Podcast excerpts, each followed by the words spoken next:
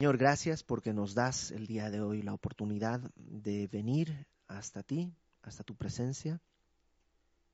Gracias por el privilegio que tenemos de acercarnos hasta tu trono y poder eh, recibir de ti el consejo necesario, lo que tú nos has dejado escrito. Que sea este tiempo para tu gloria y que tú, Señor, nos guardes de, de que nuestra mente se extravíe y sea parte de lo que tú nos has enseñado. En el nombre de Jesús, Señor. Amén.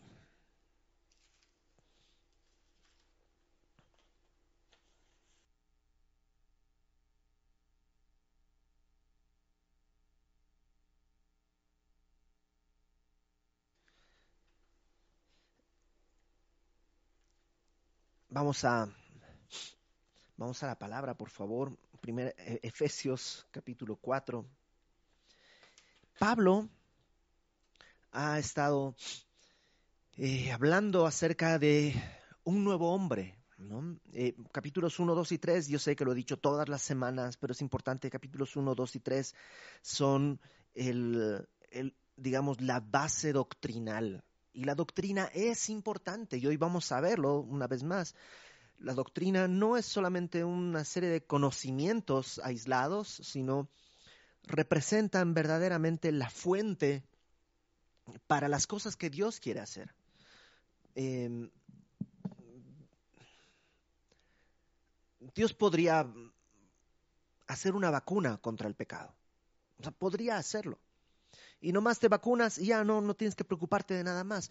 Pero eso no es algo que surge de ti, sino que pues te lo impusieron, ¿no? Es una vacuna que te la metieron, entonces ya no pecas porque ya no hay. En cambio, lo que Dios hace es uno, dos y tres, hablarnos su obra de amor. Capítulos uno, dos y tres. ¿Cuál fue su obra a favor nuestro? ¿Qué fue lo que Él hizo por nosotros? ¿Cómo nos escogió?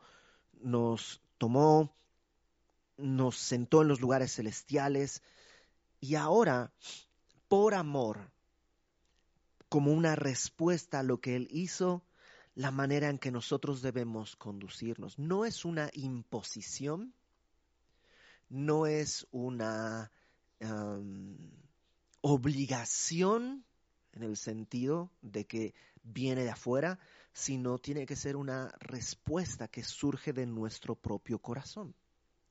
Y por eso comenzó en el capítulo 4 a decirnos, yo pues, preso en el Señor, os ruego, ya que han entendido todo lo del 1, 2 y 3, ahora les ruego. ¿Qué cosa? Bueno, primero nos dice que anden conforme a la vocación con que fueron llamados. Pero ¿cómo es eso? Y lo primero que nos dice es en unidad. Que andemos en unidad, en unidad en el sentido de la iglesia universal, la iglesia global de todas partes, pero también en unidad en la iglesia local y en unidad en la familia. Tiene que haber una unidad. Y para esto, Dios ha provisto de dones a la iglesia. Porque no somos, aunque andamos en unidad, no andamos en uniformidad. Somos distintos, y a Dios no le molesta que seamos distintos, sino que utiliza nuestras diferencias para conformar entre todos una, un cuerpo en el que Él es la cabeza y todos los demás, dice, según la actividad propia de cada miembro, se va construyendo esto que es la iglesia. Entonces, lo primero que nos dice es andar en unidad, que estuvimos viendo hace algunas semanas. Luego, la semana pasada comenzamos a ver esto de andar en pureza. Y el creyente tiene que andar en pureza. Tenemos un Dios santo y por tanto sus hijos son santos. Están separados del mundo, no andan conforme a la corriente del mundo. ¿Te acuerdas que en el versículo eh, 17 que leímos la semana pasada decía, ya no andes como los otros gentiles. Sí, ustedes son gentiles, pero no tienes que andar como los otros gentiles en la vanidad de su mente, con el entendimiento entenebrecido, ajenos de la vida de Dios, este, por la dureza del corazón, sin sensibilidad, entregados a la lascivia para cometer toda clase de impureza. Y dice en el versículo 20, ustedes no aprendieron así a Cristo. O sea, Cristo no es eso, Él no les enseñó ese tipo de vida, Él no es, no mostró ese tipo de vida sino lo que nos dice al final, ¿te acuerdas? Despojaos del viejo hombre, renovaos en el espíritu de vuestra mente y vestíos del nuevo hombre creado según Dios en la justicia y santidad de la verdad. Ahora, versículo 25, que es donde nos toca empezar, dice, por lo cual, porque tenemos una nueva vestimenta, estamos vestidos de un nuevo hombre, que este nuevo hombre tiene una característica, está creado según Dios. ¿Te acuerdas? Adán fue creado a la imagen y semejanza de Dios, pero pecó. Y cuando el pecado entró en Adán, se corrompió todo en la creación. Porque dice que el pecado entró al mundo por un hombre, dice Pablo en Romanos. Por un hombre entró el pecado y por ese hombre pasó a toda la humanidad. Y no solo a la humanidad, sino la creación misma cayó en corrupción. Ahora la tierra iba a costar dar fruto, iban a producirse espinas. O sea, todo, todo fue transformado y se deterioró por causa del pecado. Todo se, se corrompió incluso la imagen de Adán. Y aunque todavía tú y yo llevamos, digamos, el eco de, de la imagen de Dios, porque todavía somos capaces de sentir cierto amor, cierta empatía. Todavía hay un eco porque fuimos creados a la imagen de Dios. Mucho de lo que somos ya no, ya no refleja a Dios. Hay egoísmo, hay vanidad, hay idolatría, hay lascivia, hay, todo eso hace a la humanidad. Por eso cuando alguien te dice, ¿por qué si Dios existe hay tanta maldad y tanta guerra y tanta, eh, tantos niños abandonados? Eh, no es porque Dios no pueda hacer nada, es que Dios le entregó al hombre el control del mundo y esto es lo que el hombre ha logrado. Y entonces, ¿qué se necesita? Regresar el control a Dios. Pero eso tiene que ser de manera individual.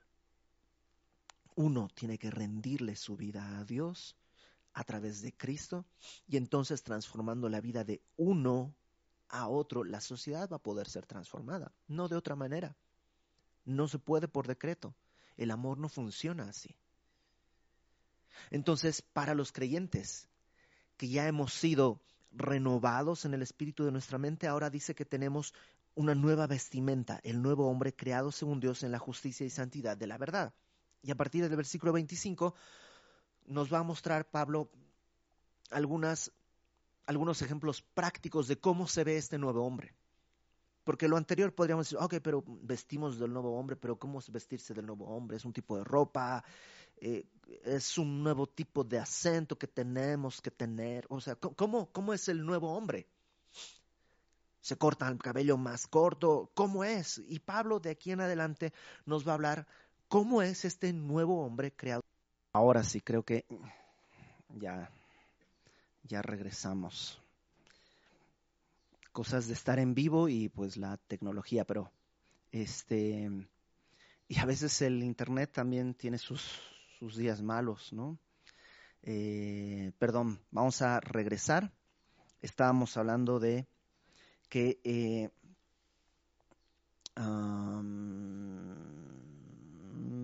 ok, Pablo dice, vestidos de este nuevo hombre creado en la justicia y santidad de la verdad y a partir del verso 25 nos va a explicar cómo se ve. No va a ser una explicación exhaustiva de todos, o sea, todas las cosas que tiene que hacer el hombre que es creado en la justicia, porque, porque pues es una vida entera. O sea, no, no se podría describir todo lo que tiene que hacer una persona. Pero los ejemplos que nos va a poner son suficientes para establecer el marco en el que uno tiene que eh, vivir. Es como, digamos, si vas a hacer una cancha de fútbol, basta con que pongas cuatro puntos. Entonces ya eso traza las líneas y dentro, y hay dentro y hay fuera con esos cuatro puntos. Y estas son algunas cosas que Pablo establece eso, como un marco para que tú y yo entendamos qué es lo que Dios quiere. Y te vas a dar cuenta que el cristianismo no tiene que ver con qué cosas no se pueden hacer, sino tiene que ver con con algo mucho más profundo. Eh, versículo 25, ahora sí, ya que estamos creados en la justicia y santidad de la verdad, dice el verso 25, por lo cual, por esto, desechando la mentira, hablad verdad cada uno con su prójimo, porque somos miembros los unos de los otros. Si somos creados en la justicia y santidad de la verdad, desecha la mentira. Ahora esto es bien importante. No dice, em, hay un espíritu de mentira, busca que te saquen el espíritu de mentira o algo así. Dice, deja de mentir. O sea, no, no es un tema que está ajeno a tu propia boca. Dejar de mentir es algo que tú y yo tenemos la capacidad de hacer. Ahora, no solamente, si tú te enfocas en dejar de mentir, te vas a morir. Es, es muy difícil dejar de mentir.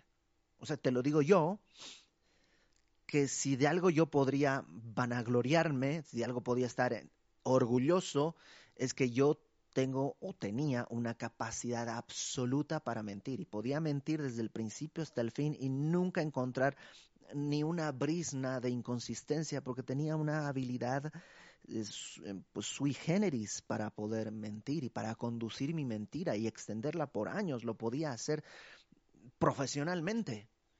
Y dejar de mentir es difícil. Es fácil cuando en vez de tratar de dejar de mentir, lo que hacemos es enfocarnos en hablar la verdad.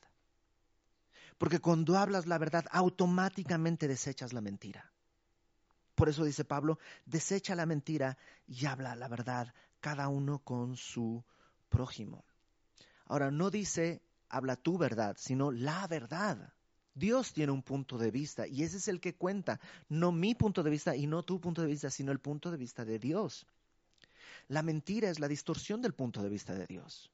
¿Y sabes de dónde procede la mentira? En Juan 8, Jesús dijo que eh, Satanás es padre de mentira y ha sido así desde el principio. Ahora, ojo, ojo, ojo, ojo con esto.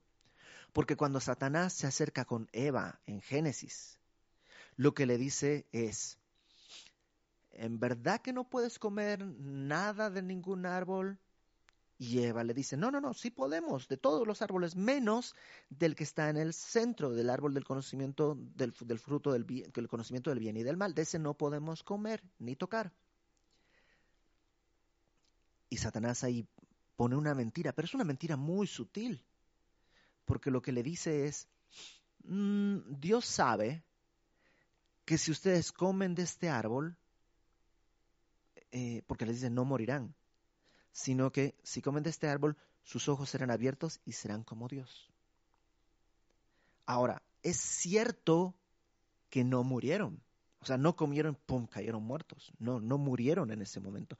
Es cierto que sus ojos fueron abiertos. Y es cierto que apartándose de Dios, ahora ellos tenían la capacidad de determinar verdad o mentira. El bien y el mal. Entonces, Satanás mintió diciendo la verdad. Qué curioso. Porque la mentira no es solamente la alteración de los datos, sino la mentira tiene que ver con la alteración del propósito. Yo podría decirte una verdad de una manera tal que tú tengas una información equivocada. Otro ejemplo, cuando acusan a Jesús ante el Sanedrín, ante los ancianos del pueblo, le dicen al Sanedrín, este hombre dijo que si destruían el templo lo reedificaría en tres días. Y la Biblia le llama a esos testigos falsos. Pero ¿por qué son testigos falsos? Si en verdad Jesús lo dijo, porque están dándole una interpretación distinta a la que verdaderamente Jesús tenía. Entonces, cuando hablamos de decir la verdad, no es solamente decir los datos correctos, sino expresar lo que, lo que es la verdad que Dios ha establecido. Ahora, también nos da una razón. ¿Por qué vivir de esta manera? Porque somos miembros los unos de los otros. Porque somos miembros los unos de los otros. ¿Te imaginas tu cuerpo que tu mano está en el fuego, pero miente y no envía la señal de dolor, de, calor, de peligro, no envía la señal a, señal a tu cerebro. Está mintiéndole a tu cerebro. ¿Quién sufre? ¿Sufre solo tu mano? No, sufre el cuerpo entero. Cuando uno de los miembros miente, el cuerpo entero es lastimado. Porque somos miembros unos de los otros, es que tenemos que hablar verdad y desechar la mentira. Entonces, número uno, Pablo habla de que en este nuevo hombre no hay espacio para la mentira. Ningún tipo de mentira, no existen mentiras blancas, mentiras transparentes, mentiras crema, sino hablar la verdad. Por supuesto, este hablar la verdad no quiere decir eh, ser un bruto con la verdad, ¿no? Sino eh, la verdad tiene que estar puesta con gracia, pero siempre verdad. Versículo 26. La segunda cosa que Pablo dice es, airaos, pero no pequéis. No se ponga el sol sobre vuestro enojo, ni deis lugar al diablo. Lo segundo que Pablo dice es, airaos. Y eso es un imperativo. Está diciendo Pablo, airíen, ay, ¿cómo se dice? Airíense, airaos. O sea, habla de ira. Eh, ¿Es posible cargarse de ira? Es más, aquí es una indicación. Pero ojo, la ira no es en sí misma mala. De hecho, Dios está airado con el impío todos los días. Dios va a descargar su ira sobre este mundo. Entonces la ira en sí misma no es mala. Jesús, este, cuando estuvo en, en la tierra, la Biblia registra un momento así textualmente que Jesús sintió enojo, en Marcos capítulo 3 cuando hay un hombre que tiene una mano seca y dice que lo pusieron ahí a Jesús junto con este hombre para tentarle, para ver si en sábado lo sanaría. Y ahí dice en Marcos 3, eh, versículo 5, que Jesús tuvo eh, eh, enojo. Otros también piensan que tuvo ira cuando volteó las mesas de los cambistas en el templo.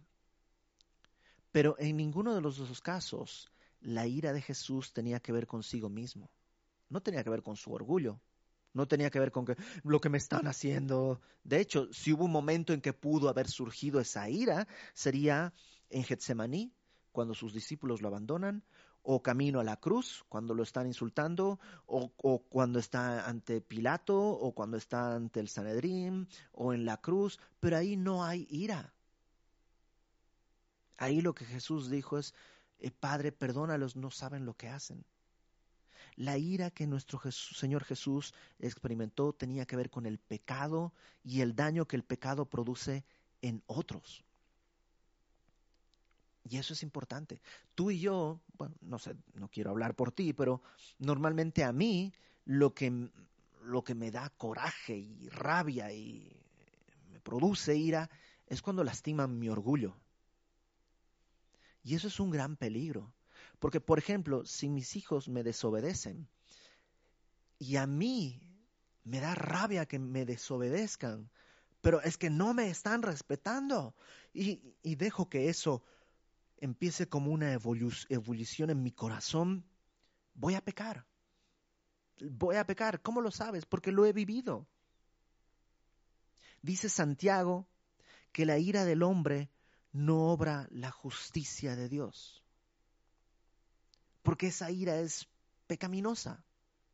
En cambio, si cuando veo a mis hijos desobedecer, lo que me produce es una ira santa, porque lo que estoy viendo es que mis hijos tienen pecado y que necesitan arrepentirse y que si no se arrepienten el pecado va a tomar sus vidas y los va a destrozar y les va a llevar a caminos que, que Dios no quiere que tomen. Si ellos permanecen en pecado van a rechazar el señorío de Cristo. Entonces voy a poder entrar no contra ellos porque me, ofendieron, ¿qué les pasa? Yo soy el Padre, sino voy a entrar a rescatarles porque su camino es camino de muerte y ya no a aplastarlos porque quién se trata, por qué no me están atendiendo a mí, que yo soy el padre. Esa ira es pecaminosa. Y eso puede ocurrir en cualquier esfera. Cuando mi esposa peca contra mí, ¿qué me ofendió a mí? ¿Cómo es posible? O puedo ver que mi esposa es una pecadora que está luchando con su pecado y luchar con ella contra el pecado porque me da ira lo que el pecado puede producir. De hecho, dicen que fue Spurgeon el que dijo que el mundo sería muy distinto si hubiera más ira santa en los cristianos. Eh, porque esto es, este es un mandato, airaos. Hay cosas que tienen que producir ira, pero no, no tenemos lucha contra carne y sangre. Es, es una ira distinta, por eso dice airaos, pero no peques.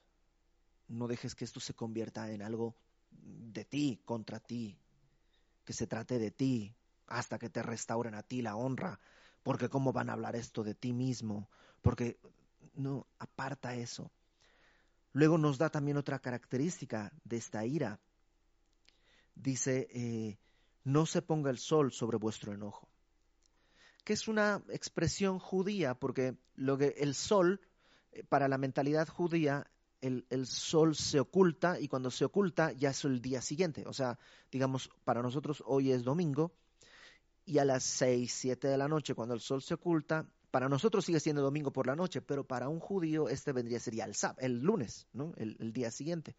Lo que está diciendo es, no dejes, o sea, el día de hoy, la manera, la frase de expresión podría ser, no te vayas a dormir enojado. O sea, que no se ponga el sol sobre tu enojo es no arrastres el enojo más allá de lo necesario. Descansa, suelta.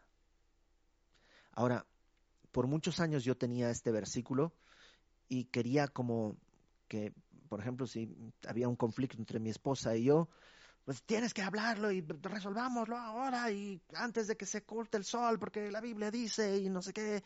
Y en realidad lo único que estaba haciendo era yo tratando de imponer mi deseo vestido de un versículo bíblico sobre mi esposa. Lo que dice ahí es que no se ponga el sol sobre tu enojo. O sea, yo tendría que haberme serenado, reflexionado, meditado, arrepentido de haberme enojado y en esa actitud sumisa, en esa actitud eh, dulce, mansa, poder hablar con mi esposa para ver si hay reconciliación o soportar incluso si mi esposa no pudo y ella está enojada todavía la siguiente, con mi actitud mansa poder soportar y amar y cuidar la relación que tenemos. Porque el imponer nunca es, otra vez, la ira del hombre no obra la justicia de Dios. Es algo que Dios me está pidiendo a mí que haga, no algo que me está pidiendo que yo haga que el otro cumpla. No sé si me explico. Ese es el nuevo hombre creado en la justicia y santidad de la verdad. Y en tercer lugar dice, no des lugar al diablo. No des lugar al diablo. ¿Por qué? Porque Satanás anda como león rugiente buscando a quien devorar. O sea, Satanás no está pasivo, no es una trampa como de ratones que al que va y cae, pues ahí lo va a agarrar. No, Satanás está buscando a quien devorar.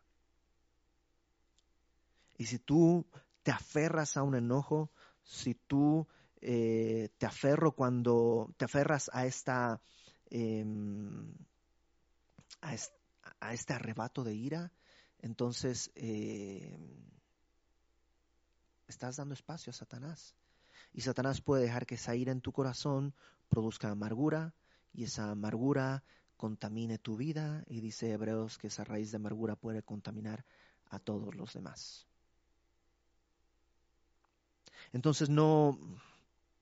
Mm, sí, hay un tiempo para, para mostrar ira, pero es distinta a la ira que muestra el mundo. Este, este enojo es distinto porque no es personal, no es contra tu, por tu orgullo, sino por la gloria de Dios. Versículo 28. La tercera cosa a la que Pablo hace referencia Dice, el que hurtaba, no hurte más, sino trabaje haciendo con sus manos lo que es bueno para que tenga que, compartir con el que padece necesidad. Lo tercero tiene que ver con el robo. Dice, no robes.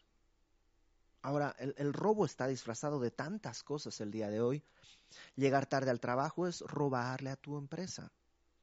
O hacer cosas que no deberías hacer eh, es... O sea, si debería estar trabajando y estoy viendo mis redes sociales, eso es eh, robarle a la empresa. Tomar cosas de la empresa, lápices, hojas que no son mías y usarlas para fin personal, eso es robarle a la empresa. Em, hay muchas maneras en las que podemos seguir robando. Robarle tiempo. Y lo que dice eh, Pablo es, eso no pertenece al nuevo hombre. Eso no, o sea, e, e, el, esto de que el que no tranza no avanza, es, es del viejo hombre. El nuevo hombre dice, no roba, sino que trabaja. Dice, eh, trabaje. Y es, y es una orden de el, cristiano no puede ser un nini que ni trabaja ni estudia. El cristiano es un hombre productivo en lo que tenga que ser, ¿no? Habrá personas que su trabajo es, por ejemplo, una, ama de casa que no está ni estudiando ni trabajando, pero está guardando su hogar. Entonces, lo que Dios te, te dio como tarea es lo que tienes que hacer. Y ¿Te has puesto a pensar que el trabajo, creo, ok, creo, no logro pensar en algo más, pero hasta donde entiendo, el trabajo y el matrimonio son las dos únicas cosas que existen desde antes de la caída del hombre. O sea, del tiempo del Edén solo han sobrevivido el trabajo y el matrimonio, que son dos bendiciones que Dios dio al hombre. El matrimonio es anterior a la caída. Y cuando Adán estaba ahí, Dios le encargó que labrara el huerto, el trabajo.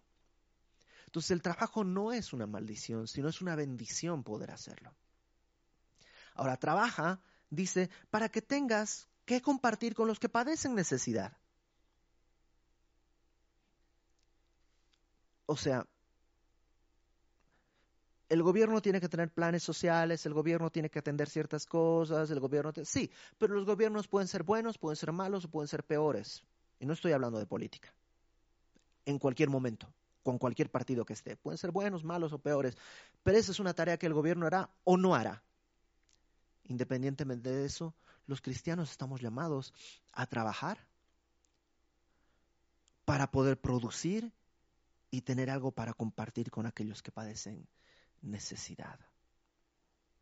Es distinto el hombre creado según Dios en la justicia y santidad de la verdad. ¿no? Luego dice, versículo 29, siguiente cosa. Entonces ya vimos la mentira, la ira, el robo. Ahora, versículo 29 dice, ninguna palabra corrompida, la palabra corrompida literalmente es podrida. Entonces piensa, ¿a qué se puede referir con palabras podridas?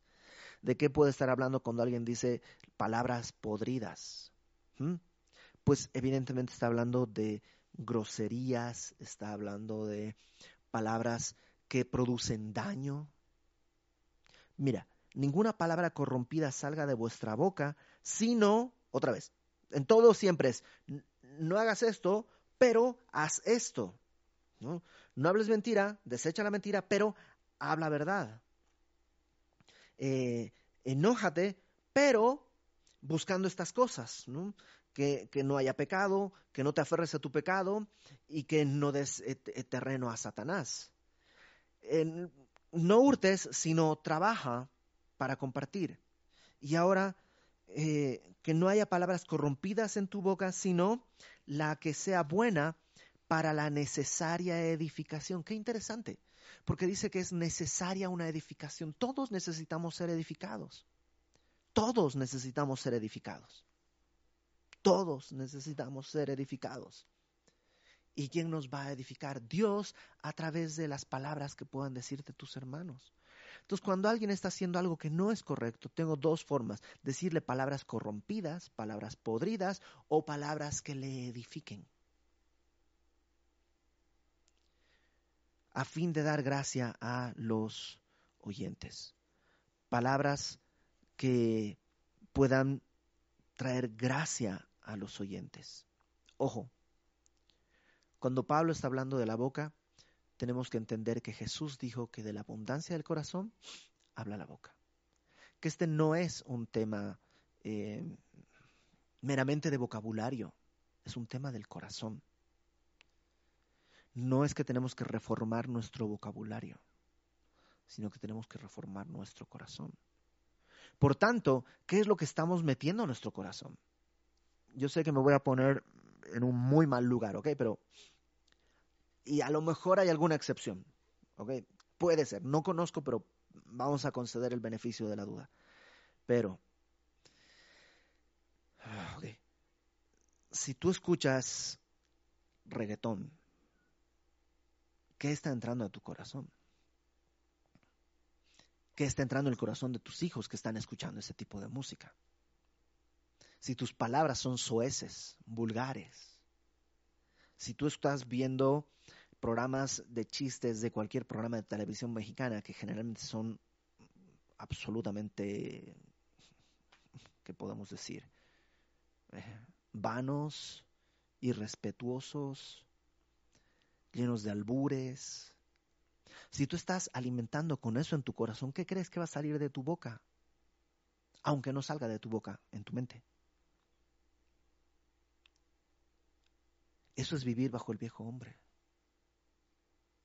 Eso es vivir bajo antiguo esquema. ¿De qué manera eso puede edificar la fe de tu familia? Ahora, Pablo cierra toda esta sección porque no es un asunto moralista.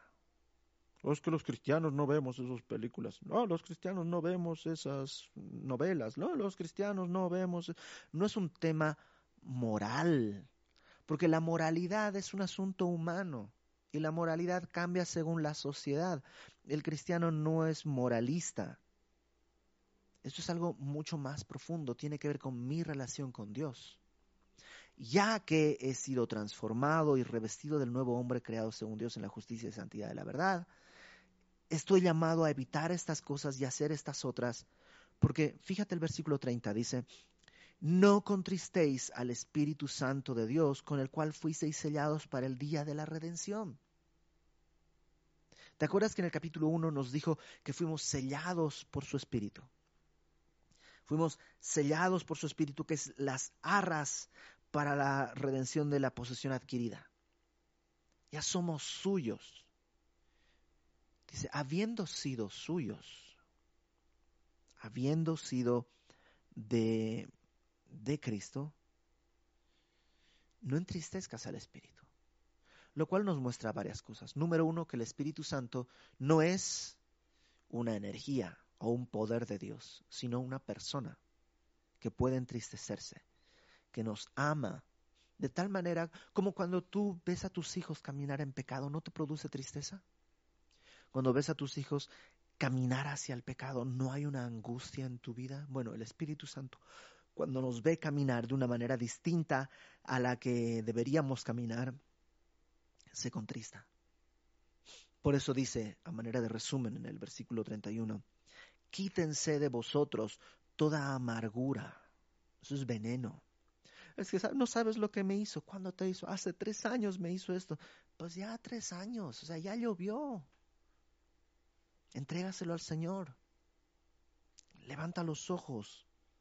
Hay una vida que Dios quiere para ti. Enojo. Es que no sabes lo que me hizo. ¿Cuándo te hizo? Hace tres años. Ok, suelta. Ira. Gritería.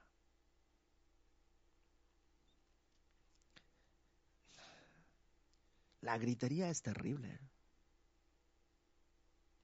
Y podemos expresar nuestros desacuerdos como matrimonio sin necesidad de gritar, sin necesidad de entrar en ira, sin dejar que nos gobierne el enojo. Maledicencia, esto es, eh, literalmente es blasfemia. En griego es literalmente la palabra blasfemia. O sea, si cuando te enojas te salen de tu boca ajos y cebollas y groserías y eso está en tu corazón, tal vez está dormido, anestesiado por la sociedad, Pero si cuando te enojas sale eso, es que está ahí. Y necesitas arrepentirte. Dice ahí, acuérdate el versículo 31, quítese todo esto. No dice comprímanlo, conténganlo para que no se vea, porque si se ve, pues feo, se ve feo. No, dice quítese. ¿Y cómo lo puedo quitar? Versículo 32. Antes, sed benignos unos con otros. Lo curioso acá es que no dice actúen benignamente, porque eso se puede fingir, sino sean benignos. Benigno quiere decir bueno, busca el bien del otro, sé bueno unos con otros. Sean buenos, o sea, es como una cuestión de la naturaleza. Sean misericordiosos. ¿Sabes que el otro no entiende? pues probablemente no. Esté misericordioso. Em, literalmente es compasión de corazón. Tenle compasión. Pues sí, metió la pata otra vez. Pues sí, metió la pata otra vez. A veces creo que, creo que es importante que, por ejemplo, si te ofrecen un servicio y no te lo cumplen, que digas, oye, pues me prometiste que me ibas a dar 10 cajas, me diste 5, pues por favor, o sea, hay que cumplir. Creo que es importante, ¿no? Exigir en los servicios que contratamos lo que hemos establecido en el contrato. Creo que eso es bueno, no tiene nada de cristiano dejarte estafar, ¿no? Creo que eso es bueno. Pero a veces nos comportamos así con nuestros hermanos. Tú dijiste que nunca más te ibas a equivocar y les demandamos como si hubiese un contrato, mientras que en nuestras relaciones deberíamos ser misericordiosos porque todos necesitamos de misericordia. Él necesita de misericordia, yo necesito de misericordia. Y cuando alguien falla, ¿sabes qué dice ahí? Perdonándoos unos a otros, como Dios también os perdonó a vosotros en Cristo. ¿Cuántas veces te ha perdonado Dios la misma cosa? Entonces, todo esto que Pablo dice, de la mentira, la ira, el robo, de la boca, ¿no? de, del corazón, de, de, las palabras podridas, ¿no?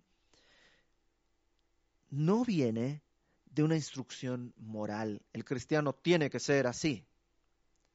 No, el cristiano tiene que conocer lo que Dios hizo por ti. El cristiano tiene que conocer su necesidad de un Salvador y habiendo conocido a su Salvador, ahora puede responder en amor de esta manera. Entonces, si tú esfuerzas en tratar de cumplir Efesios 4 que acabamos de ver, te vas a frustrar porque no lo puedes hacer. Nuestra tarea es entender Efesios 1, 2 y 3 que estuvimos estudiando por semanas.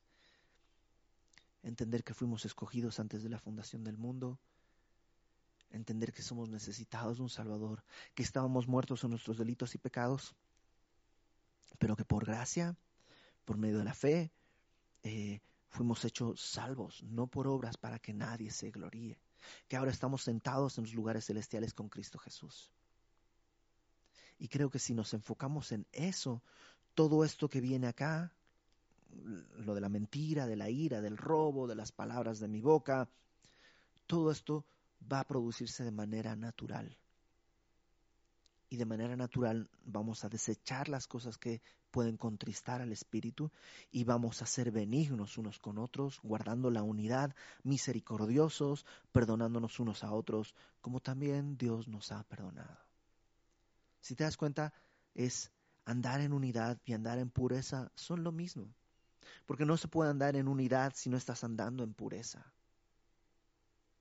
Pureza no es solamente este tipo de cosas eh, de tipo sexual, también tiene que ver con la mentira, tiene que ver con la ira, tiene que ver con el robo. Es, eso es andar de manera impura. Y eso lastima el cuerpo. Entonces creo que pues, lo importante es volver al principio. Reconocer que todo esto está en mí. Yo soy mentiroso, yo soy iracundo, yo soy ladrón, yo soy mi corazón podrido y por eso a mi boca salen cosas podridas. Yo soy enemigo de Dios, por cual pues no me importa si contristo o no al Espíritu, pero si le has entregado tu vida a Cristo, Dios ha transformado eso para hacerte un nuevo hombre.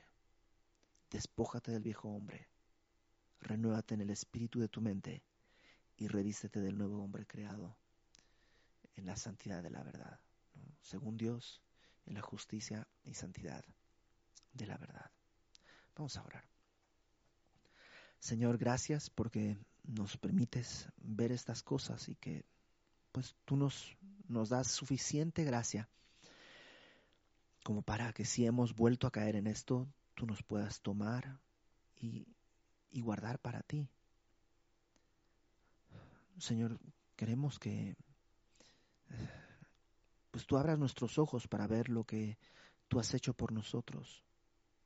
Quisiéramos en verdad, a partir de esa realidad, comenzar a vivir distinto. Perdónanos si por confusión, por flojera o por maldad hemos contristado a tu espíritu. Y danos el día de hoy una nueva oportunidad para revestirnos de este nuevo hombre y así poderte glorificar.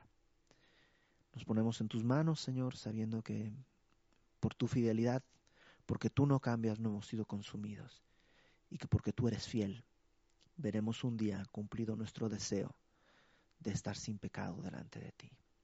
En el nombre de Jesús, Señor. Amén.